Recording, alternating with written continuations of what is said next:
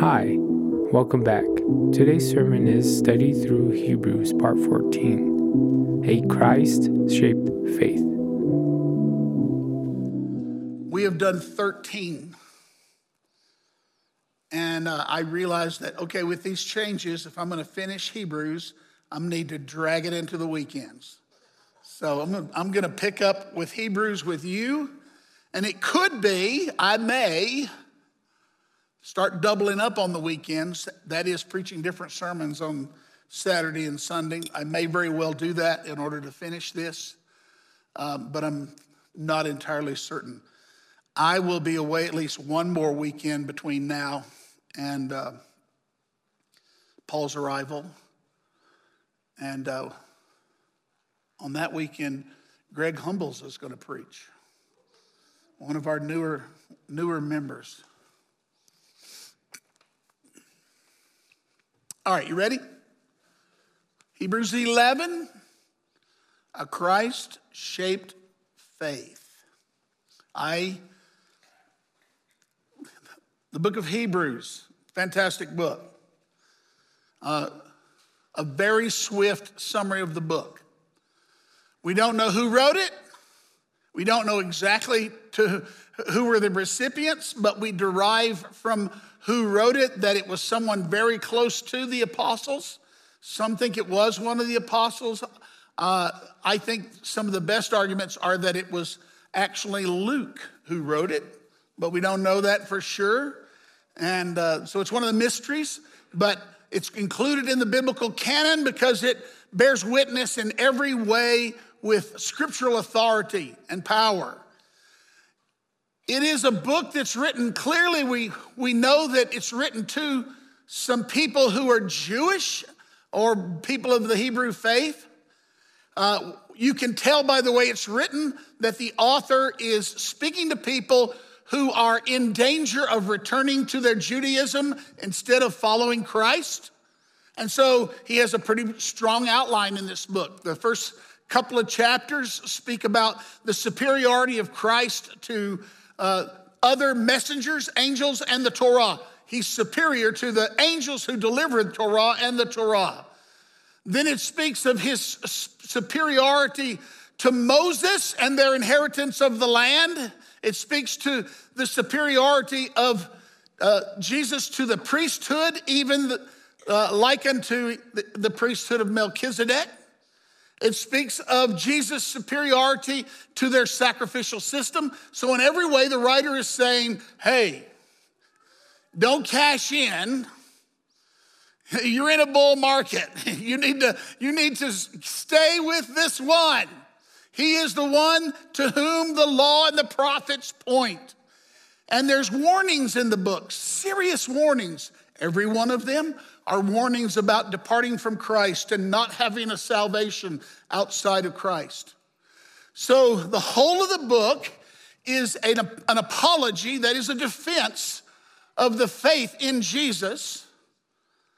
And then it kind of comes to this climax in chapter 11 that you know of as the faith chapter. What it actually is it's the chapter of the Bible where it tells the whole story of Israel from the perspective of faith. Why? Because the writer is saying, we are a people of faith. We've always been a people of faith. And keep your faith. So what is faith? I'm glad you asked. What is faith? The book of Hebrews gives a definition of faith, and I'll give you an interpretation of the definition. Definition is a human response to a divine revelation. And in fact, without divine revelation, there can be no faith. Without you having your eyes opened to see and hear something from heaven, you can read the Bible, you can read Torah and not have revelation, not have eyes to see. Faith comes by hearing, hearing by the word. Faith comes by hearing, hearing by the word. So when I come to the book of Hebrews, I go,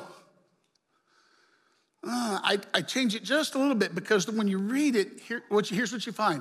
Everyone in the book of Revelation, in the book of Hebrews, saw something. They saw something. Their eyes were opened, and that thing quickened a response inside of them, and that response was transformative. Hallelujah. All right, let's pray. Lord, without your intervention, we won't see. Take the blinders off our eyes. Open our eyes to see today, Lord. Open our hearts. Lord, we need you. Wonder who's sitting here today, Lord, that is longing. Maybe hurt, maybe angry, maybe afraid. All those things have happened to me in these days. And in the midst of those forces, Lord, if we don't see something greater than our fears, how shall we stand?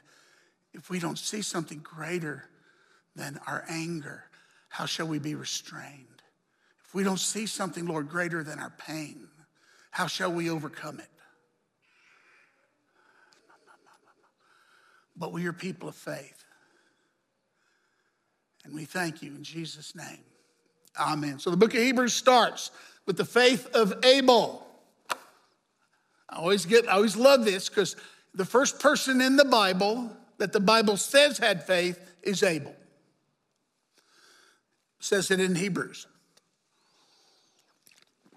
So the faith of Abel, Enoch, Noah, Abraham, and Sarah. That's the progress of the book up to the point where we are, although we're going to start with Moses today, so you could have gotten Judah, and you could have gotten Abraham, Isaac, and Jacob. You could have gotten the patriarchs in there, but each one of these. So here's the deal. What did they see? I don't know, but Abel saw something that made him bring an appropriate sacrifice. Enoch saw something that made him change his life and walk a different way the rest of his life. Noah saw something that made him get on a project that would save the human race. Abraham saw something that caused him to leave his father's house and to leave his country and go to a land that he had never seen before. He went out not knowing where he was going. Sarah saw something that gave her the strength to conceive when she was yet barren and beyond childbearing age. Always, listen, this is the thing. What have you seen? What have you seen? Last night I heard the story of another person committing apostasy. That is to say, a person who's an author and a significant long history of walking with Jesus and being a leader, and he renounced his faith. It's been happening a lot lately. I told you it's one of the things that troubled me. I'm telling you about it, and I got this smile on my face. It's troubling. It's the world we're living in today. And when I see it, I'm like, well, I understand, because like when I stood up here last week and talked about my own pain, I said, I was losing my faith. And some of you, and I went, no, not like you think. But listen, if your faith is derived from anything other than him, if your faith is rooted in anything other than a revelation of heaven, yeah, you can lose it. Every time I hear about somebody losing their faith, because here's how they say it usually. I can no longer call myself a Christian. I want to go to them and I want to say, are you saying Jesus is not who he said he is? Is that what you're saying? I tend to think they won't go that far. I tend to think it's coming out of the pain of the moment, out of the questions they can't answer. You bet I got questions that I can't answer, but the one who has come to me is greater than the questions that dog my trail. And so this is Jesus, a Jesus-shaped faith. It says concerning these, all these died in faith, not having received the things promised. What? But look at it. But having seen them.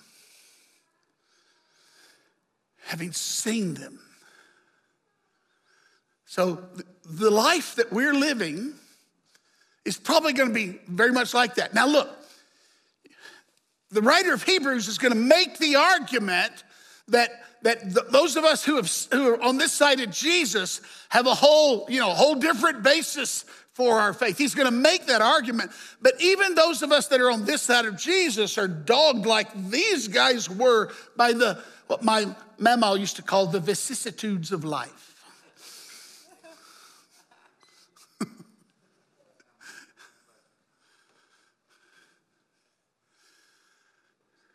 They died without having received the promises. But look, they saw them. When I saw Jesus and he came and changed me so dramatically, I was very confused by people for a while. I was very confused. I would think, well, didn't you see him?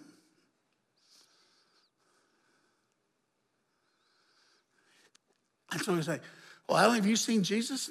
Not like that, not like you're thinking. But I always like to say, clearer than that.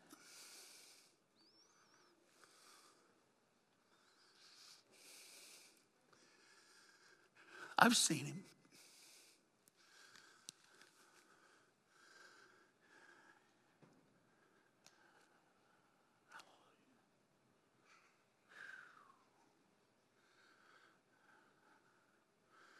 And I just have to reflect, because one day standing right up here, I saw the eyes of fire.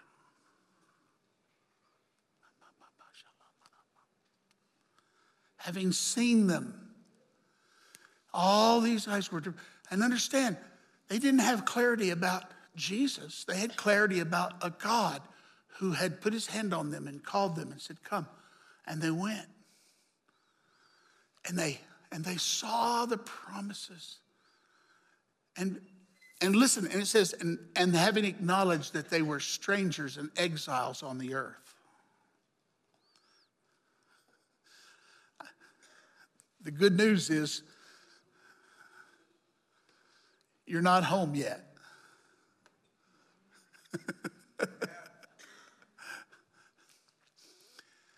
There is more. Hallelujah. Now help me, Lord.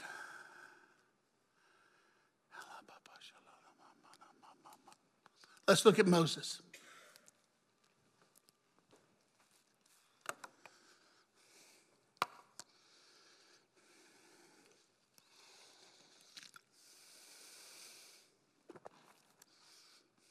By faith, Moses, when he was born, was hidden for 3 months by his parents.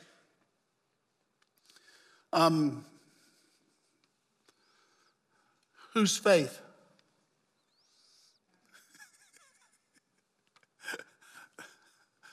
Whose faith? Well, you know from this that it was the faith of father and mother, Amram and Jochebed. Remember memorizing those names in Old Testament studies my freshman year at Mississippi College. And I was just thinking this weekend, I probably hadn't said those words 10 times in 40 years. But by faith. Now, you say, well, where did they get that faith? Well, it's really interesting. It's really fantastic. Josephus, the historian, one of the things that he does is he kind of writes commentary about the Bible. And in that, he says that Amram had a vision in the night. These things revealed to him in a vision. Amram, on awaking, disclosed to Jochebed, his wife, and their fears were only more intensified by the prediction in the dream. For it was not merely for a child that they were anxious, but for that high felicity for which he was destined. So let me finish this reading here. By faith, Moses, when he was born, was hidden for 3 months by his parents because they saw that the child was beautiful. Hallelujah. Now, early on when you read the Bible, one of the things I like about the King James Bible is the poetry of it is such that when you're reading it, you know you have to get past the words the way we read words. Because listen, has there ever been a child that didn't think their children, a parent that didn't think their children were beautiful? I mean, like I'm sitting down there and my kids are full grown, not babies anymore, and they're up there and I'm like, wow, right? But it's more than that. There's another thing that happens when children are born. The eyes of your understanding are opened. And you see things that make you inquire of heaven. They saw that he was a beautiful child. That is to say, they saw something of his destiny. And they were not afraid of the king's edict. What did that mean? Well, Pharaoh at the time had grown threatened by this group that's growing in his midst, these Hebrews that are growing in such great numbers, and he got threatened by them. And he commanded the midwives that they should put to death the male babies when they were born. And if you read the text, it doesn't give you much detail, but just tells you, yeah, that didn't work out. And so then he gave an order that they were commanded them to throw them into the Nile, if you will, to the alligators, to the crocodiles, I guess it was. And Moses is born. And the parents saw. So what did they do? They devised a plan. What did they do? They made an ark, a little basket, covered it with pitch, made a little boat, put Moses in the basket, put him in the river. It looks like they connived for him to be found by the household of Pharaoh. I don't know how they did it, but it kind of looks that way. And even big sister hung out in the weeds and watched. And a baby is found. You know, it's easier to kill babies in the abstract than the concrete.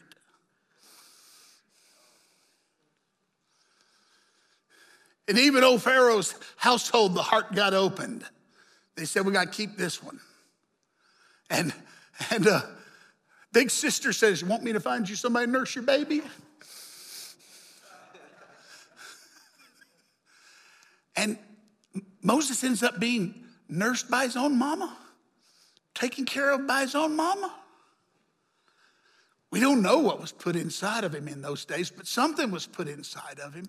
And his identity was neither robbed from him by the Pharaoh's household, nor lost by him by growing up in a household not his own.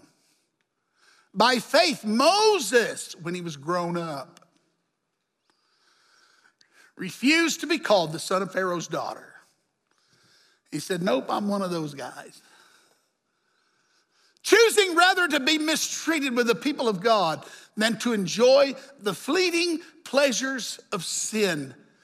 The Bible says of sin for a season. Moses, you got to understand this guy.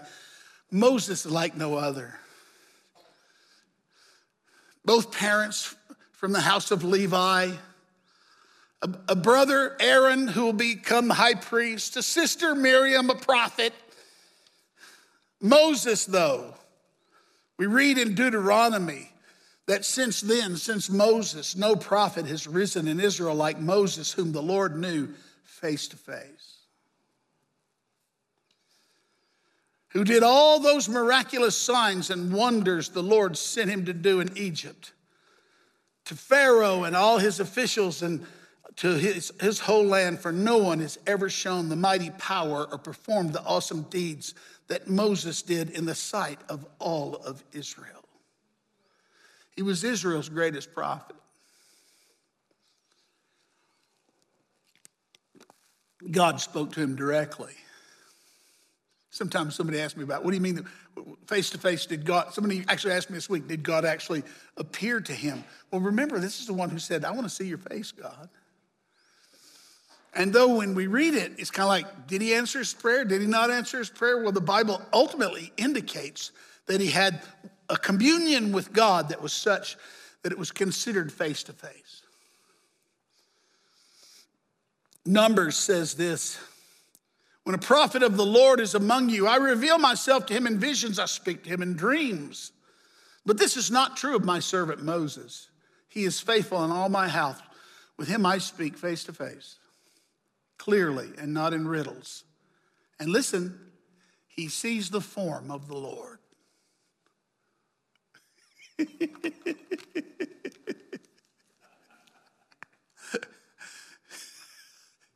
Come on, man.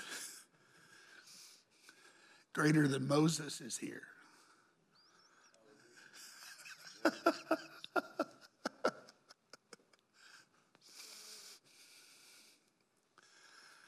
So Moses grew up in a household of faith, parents who could see beyond the moment. Moses becomes a man of faith, able to see beyond the moment. So when the moment comes for his decision, listen, if you want a revival in the Christian church, I'm going to tell you something. Forget about a revival.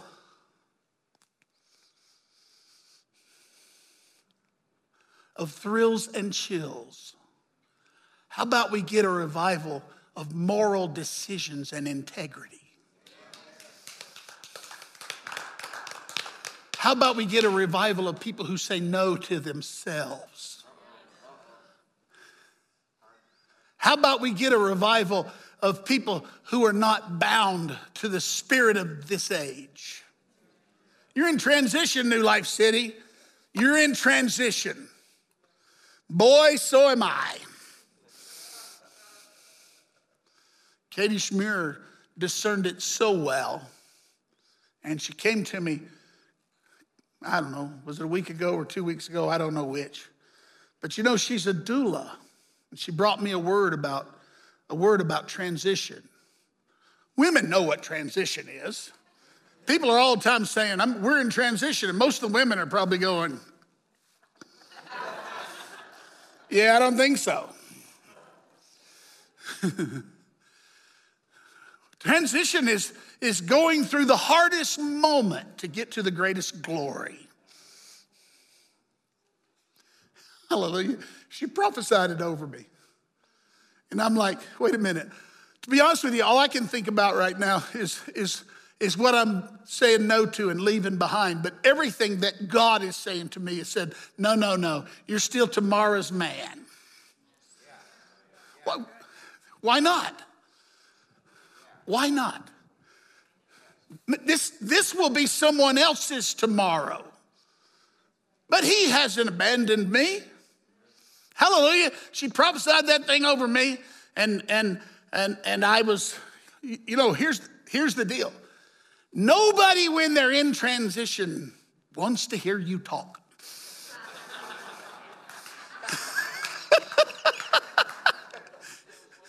In fact, fellas, you know, that's the moment when your wife says things to you that she's always wanted to say.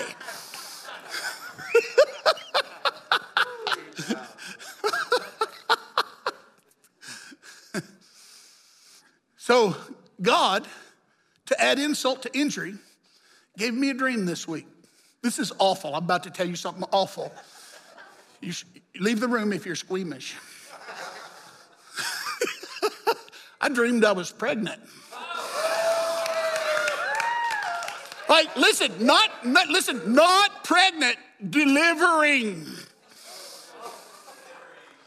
This dream was so awful that in the middle of the dream, I realized this is not right. Woke myself up embarrassed.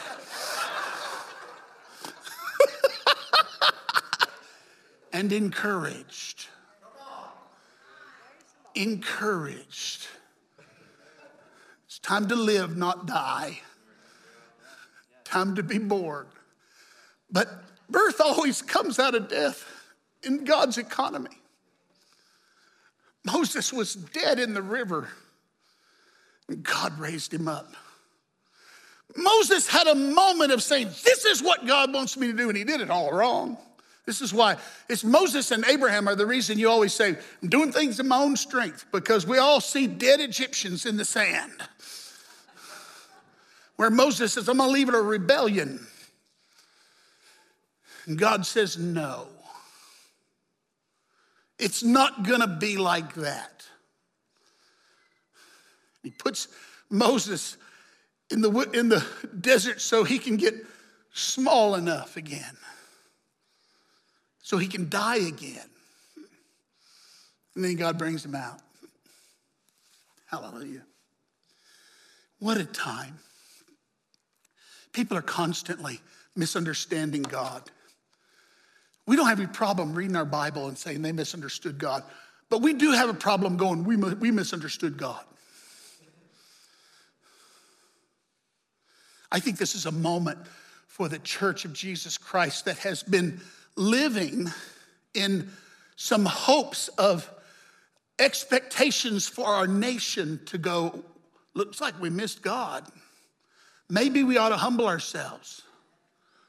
Maybe we ought to get small again. Maybe we ought to brace ourselves for some hard times. Maybe we're going to end up in Egypt for a while. But God's okay. Listen, in our Bible, this story is always, it's always okay. It's always okay. We can't fix what we did, but we got to return to the plot. Who we are here now, choosing here now. Not anger and fear.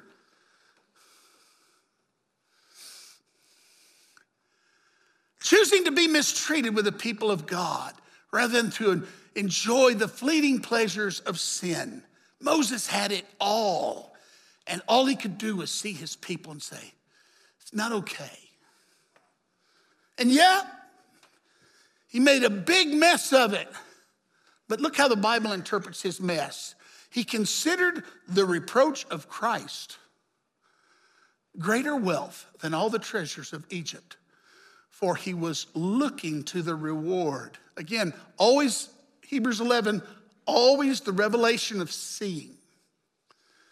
By faith he left Egypt, not being afraid of the anger of the king, for he endured, seeing him who is invisible.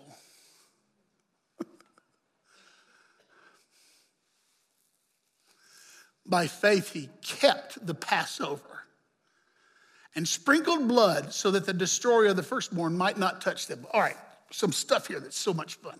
So look, so lots of questions. You get questions in your mind. I get questions. First question. He's considered the reproach of Christ greater wealth than the treasures of Egypt. What? Moses knew Christ? Okay, now, there's two things happening in this text. One is we're getting hold of Moses, but the other is we're getting hold of the writer of Hebrews and the people he's talking to. What is he doing? The writer of Hebrews is dealing with a people who are in danger of losing their faith, and he's encouraging them he's giving them everything he's got with the superiority of Jesus. Now he's telling them that all their patriarchs had eyes on something else, and he puts Jesus in the story here. So the question, did Moses know Jesus? Well, okay, two answers. First answer, we don't know. But we know the Bible says concerning Abraham, his predecessor and father, we know that Abraham is said to have rejoiced to see his day and saw it and was glad. And Moses knew more than Abraham. Moses had more revelation than Abraham. So, first answer, possibilities. There's possibilities, and they're fathomless, especially if you have a face-to-face relationship with God. and God's giving you instructions about temple, tabernacle, Ark of the Covenant, sacrifices. He's giving you all these revelations. And you might be saying, what's all this mean? But more likely for our text is this fact. The writer has the full revelation of Jesus and sees Jesus bearing the reproach, not exalting himself by raising an army on Palm Sunday that I just told you about, not seizing the moment of mobilizing the crowd, no, humbling himself, even unto death on the cross, and thereby being victorious. The one who tasted death for every man, coming through death so that we might be raised to life. No, the writer is seeing, what the writer is doing is reading the story of Moses through Christ. And he's saying, hey, we've told you about Jesus. Moses was just like him. And in fact, when I preached Matthew to you, what did I tell you? I told you that Matthew was describing Jesus all the way through. He considered the reproach of Christ greater wealth than the treasures of Egypt, for he was looking to the reward. In other words, we'll get through this, because what's ahead is worth it. He's going to go there fully when we get to the end of this chapter. By faith he left Egypt, not being afraid of the anger of the king, for he endured seeing him who is invisible. There you go, we're dealing with this again. By faith he, listen to what it says, kept the Passover. Doesn't that language get you just a little bit? Wait a minute, Moses kept the Passover? I think the dude instituted it. I mean, right? Whenever you do Passover today, it says you kept the Passover. By faith, he instituted the Passover, brought it to its fulfillment. Again, the writer is reflecting on their experience of Passover, and he's reading through their history. So that the sprinkled blood, so that the destroyer of the firstborn might not touch them. All right. One other reflection before I go on. Y'all okay? I was so proud of Paul last week for telling us he was going to land the plane. Because that is a metaphor that a couple of years ago got forbidden at my house. My fan base, my family said, okay, Dad, stop saying that. So, well, because I wasn't. So when Paul said it last weekend, they all looked at me like it was a sign.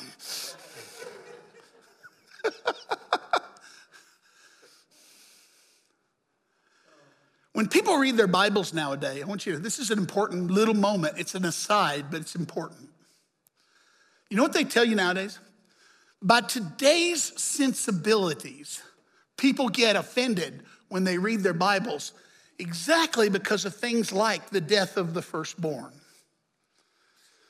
They go, wait a minute, God did that? And there's a lot of writers and authors nowadays who try to read their Bible through Jesus enough so that they can somehow get God off the hook. Not me, dude. I ain't interested in it one bit. Why? Because I'm not serving a God that I judge. I'm serving a God that judges me.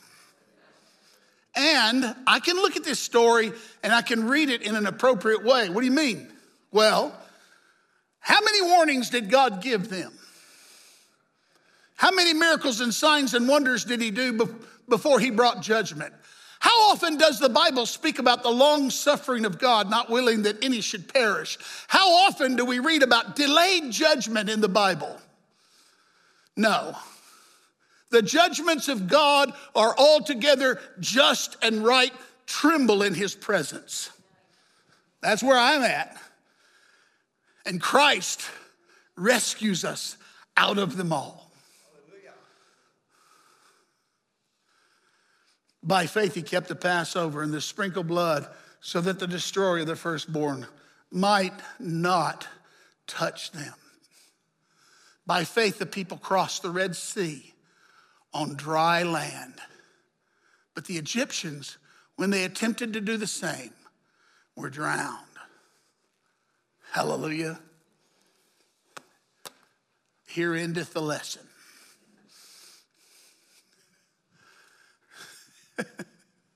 Faith. Faith. Faith is like the Bible calls it a substance. Faith. What's happening right now? All I'm doing in my life is reflecting on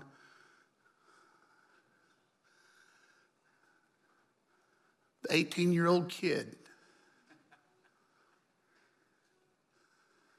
who heard about him.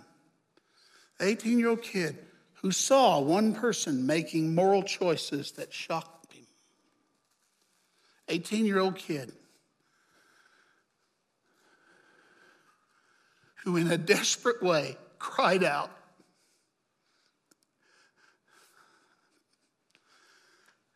and God heard him.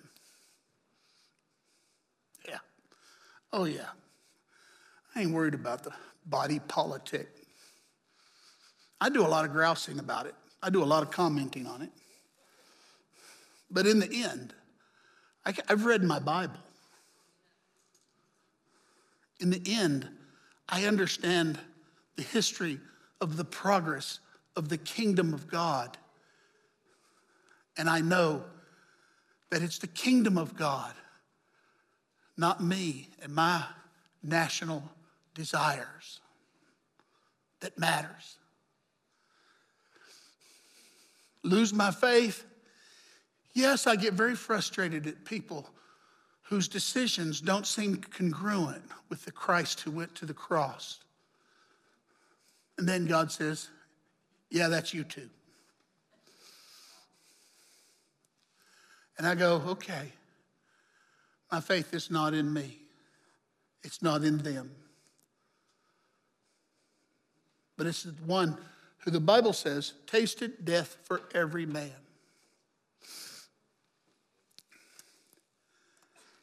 Moses kept the Passover.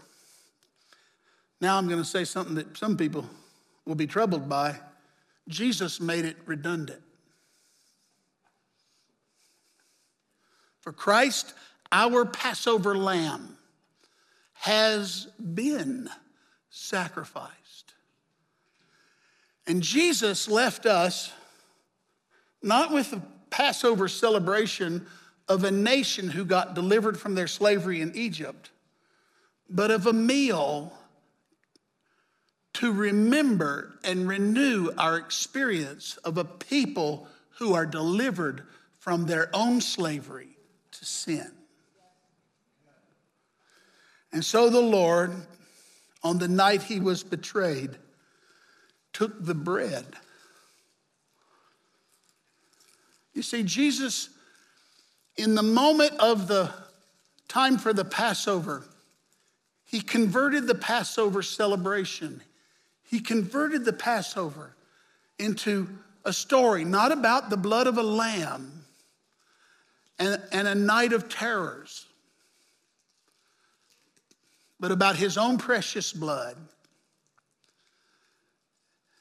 and a darkness that's destroyed. And so if you're here today and you're not a Christian, what we're about to do will only make sense by faith. Because what we're about to do is to receive bread and a cup. And Jesus said, it's my body and it's my blood. In some churches, lots of churches, even this one, when people want to give their life to Christ, we say to them, repeat after me. And we say a prayer wherein they can humble themselves, confess their sin, and receive Jesus. But what God did was give us an experience where we can receive Jesus.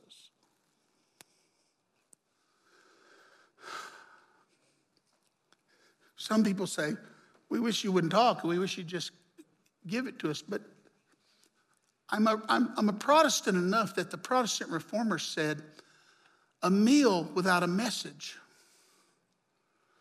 is superstition. Tell them what it is. The liturgies of the high churches tell you what it is. I reiterate today, this is the body of Christ. And the Bible says that he said, take and eat. It's given for you.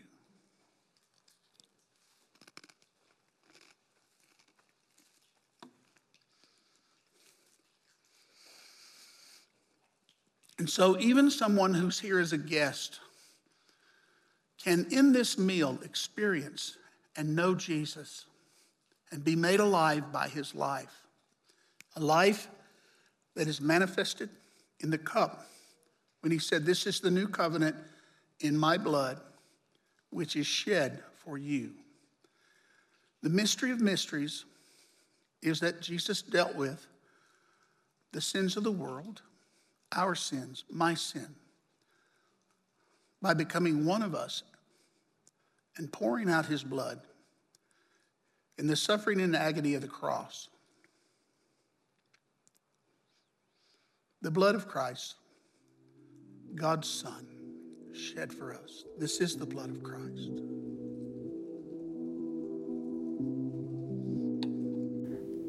Hi, thank you for listening to today's sermon, A Christ-Shaped Faith. For any more information, please visit our website at newlifecity.org. God bless, and see you later.